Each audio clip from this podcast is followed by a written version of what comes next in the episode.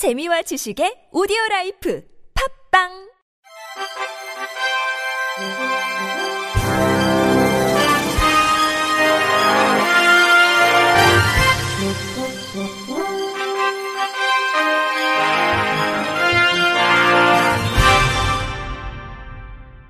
청취자 여러분 안녕하십니까? 2월 23일 목요일 KBIC 뉴스입니다.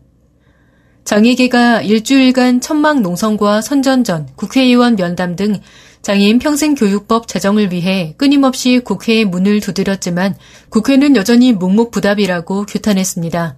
전국 장애인 야학협의회 유군문 사무국장은 역시 이번 면담 과정에서 장애인 평생교육법의 제정을 반대하는 의원은 단 한 명도 없었다. 하지만 적극적인 사람도 없었고 결국 심의 안건으로도 올라가지 못했다고 꼬집었습니다.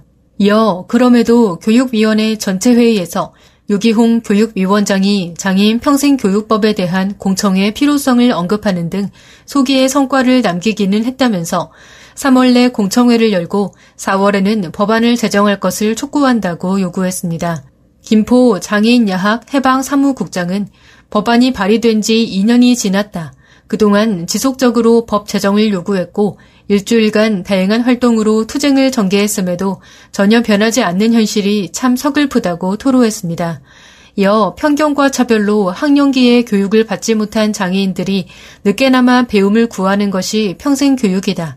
장애인은 이 평생 교육을 권리로서 누려야 한다며 우리에게는 이제 쟁취만이 남아있다. 지치지 않고 투쟁해서 우리의 손으로 장애인 평생교육법 제정을 이뤄내겠다고 강조했습니다. 노들 장애인 야학 천성호 교장은 학령기에서 차별받고 배제된 장애인들은 평생교육에서도 여전히 배제되고 있다. 학교도 학원도 평생교육시설도 제대로 이용할 수 없어 공부를 가르치고 검정고시를 치르고 세상에서 함께 살아갈 수 있도록 야학을 만들어 교육을 하고 있다고 설명했습니다. 이어 하지만 많은 부분 열악하다. 장애인들이 자신의 삶을 만들기 위해서는 교육이 반드시 필요하지만 제도적 조치도 지원도 없는 실정이라면서 더 이상 돈이 없다고 다른 단체가 반대한다고 법 제정을 미루지 말고 조속히 장애인 평생교육법을 제정하라고 힘주어 말했습니다. 국세청은 65세 이상 고령자와 중증 장애인이 매년 장려금을 신청해야 하는 불편을 해소하고 신청 누락을 방지하기 위해 올해 3월부터 근로 자녀 장려금 자동 신청 제도를 시행한다고 밝혔습니다. 연간 100만 명의 고령자와 22만 명의 중증 장애인 등 총 122만 명이 혜택을 받을 것으로 전망됩니다.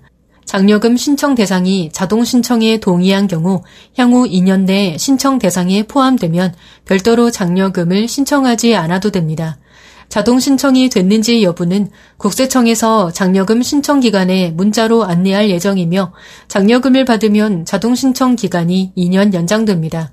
자동 신청 동의는 세무서를 방문하지 않고 홈택스, 자동 응답 전화를 이용하거나 모바일 안내문 열람 시 간편 인증 방법을 추가해 더욱 편리하게 신청할 수 있도록 개선했습니다. 아울러 올해부터는 신속한 상담과 이용자 만족 증대를 위해 상담센터 상담 인력을 지난해 809명에서 890명으로 증원할 예정입니다. 서울시가 기초생활수급자, 차상위 계층, 장애인, 노인 등 안전 취약 가구의 노후 생활시설에 대한 안전 점검 및 정비 사업을 추진한다고 밝혔습니다. 서울시는 10년간 총 23만 2,418가구를 점검 및 정비했고 매년 약 2만 4천여 가구에 대한 안전 점검 및 정비를 통해 재난 취약 가구에 대한 안전사고 예방 활동을 실시하고 있습니다. 올해는 총 15억 1,300만 원이 투입되며 3월부터 11월 말까지 2만 4천여 가구를 방문해 점검 정비할 계획입니다. 전기, 소방, 가스, 보일러 분야 등을 중점으로 재난 및 사고 발생 가능성이 높은 시설물에 대해 안전 점검을 실시 후 수리가 필요하거나 노후 부분이 발견되면 즉시 보수 교체를 실시합니다.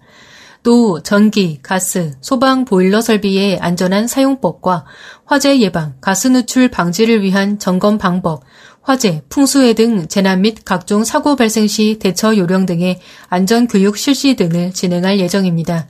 최진석 서울시 안전총괄실장은 취약가구의 안전사고는 시민 생명과 직결이 되는 만큼 선제적인 예방이 중요하므로 분야별 전문가를 통해 실효적인 점검 정비를 진행하겠다면서 사회적 약자인 취약 가구에 대해 안전으로부터 소외되지 않도록 지속적으로 관심을 가지고 지원하겠다고 말했습니다. 실로암 시각장애인 복지관은 최근 2030 세대 사이에서 인생 버킷리스트 중 하나로 뜨거운 인기를 끌고 있는 바디 프로필 촬영 프로젝트를 운영하고 있다고 밝혔습니다. 지난해 11월 말부터 시작한 3개월의 장기 프로젝트의 결실로 시각장애인 바디 프로필 촬영이 오는 28일 진행될 예정입니다. 총 30명이 신청한 가운데 중도에 포기하지 않고 꾸준히 프로젝트를 마무리할 의지가 있는 참가자를 선정하기 위해 면접을 거쳐 최종 4명을 선정했습니다. 프로젝트에 참가한 35살 남성 이모 씨는 시각에 제한이 있는 것 뿐이지 관심 분야는 거의 다 비슷하다라며 바디 프로필을 준비하고 촬영한다는 것을 혼자서는 도전할 엄두조차 내지 못했는데 이렇게 기회가 찾아와서 꿈만 같다고 소감을 전했습니다. 또 다른 참가자 30살 여성 이모 씨는 각오하고 왔지만 생각보다 너무 힘들다며 그래도 운동을 하면서 규칙적인 생활을 하게 되고 체력적으로 건강해지고 있어서 기쁘다고 뿌듯함을 드러냈습니다.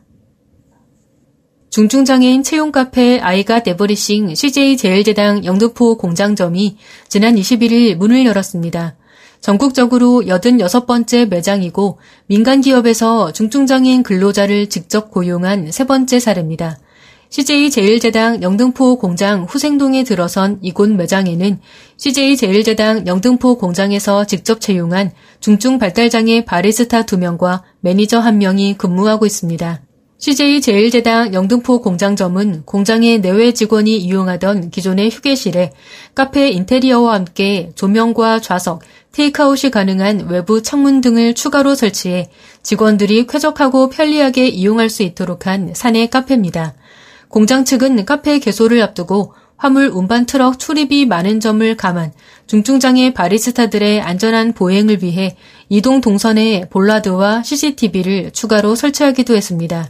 개발원 관계자는 카페의 아이가 네브리싱은 민과 관이 협업해 중증 장애인들에게 안정적인 일자리를 제공하는 표준으로 자리매김했다며 더 나아가 중증 발달장애 바리스타를 직접 고용한 CJ 제일제당 영등포 공장점의 사례는 아이가 네브리싱을 통해 ESG 경영 실천과 민간 기업 내 장애인 근로자의 성공적인 직무 개발로 기억될 것이라고 말했습니다. 한편 개발원은 지난 2016년부터 중증장애인 채용 카페 아이갓 에브리싱 설치를 지원하는데 전국 86개 매장에 300여 명의 장애인 근로자가 일하고 있습니다. 한국장애인재단 이사장이자 서울시립대학교 이성규 교수가 에세이 잠시만요를 최근 출간했습니다. 이번에 출간한 도서는 매주 일요일 저녁 저자가 진행하는 YTN 라디오 이성규의 행복한 쉼표 잠시만요에서 인터뷰한 22명의 이야기를 담았습니다. 배우 이영애, 전 축구선수 홍명보, 산악인 어몽길 등 저마다의 자리에서 따뜻한 울림을 전하는 사람들의 이야기가 담겼습니다.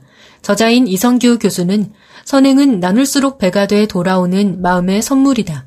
나눔이 어렵거나 꼭 거창한 것이 아닌 주변 이웃을 따뜻한 시선으로 바라보는 마음도 시작이다. 바쁜 현대인들에게 잠시나마 주위를 돌아볼 수 있는 시간이 되기를 바란다며 더불어 살아가는 사회의 중요성을 강조했습니다. 끝으로 날씨입니다. 내일은 전국에 가끔 구름이 많겠고 아침까진 제주에 오후부터는 강원 영동과 경북 동해안에 비나 눈이 내리겠습니다. 예상 적설량은 강원 최고 7cm, 경북과 제주 최고 5cm입니다. 내일 아침 최저 기온은 서울 1도 등 영하 3도에서 영상 5도, 낮 최고 기온은 서울 8도 등 6도에서 14도로 평년보다 2도에서 4도가량 높겠습니다. 다만 전국 대부분 지역에 바람이 강하게 불어 체감 온도가 낮아 춥겠습니다. 미세먼지 농도는 수도권과 강원 영서, 충청, 광주, 전북, 대구, 경북은 나쁨 수준, 그 밖의 권역은 보통 수준을 보이겠습니다. 이상으로 2월 23일 목요일 KBIC 뉴스를 마칩니다. 지금까지 제작의 이창훈, 진행의 홍가연이었습니다. 고맙습니다. KBIC.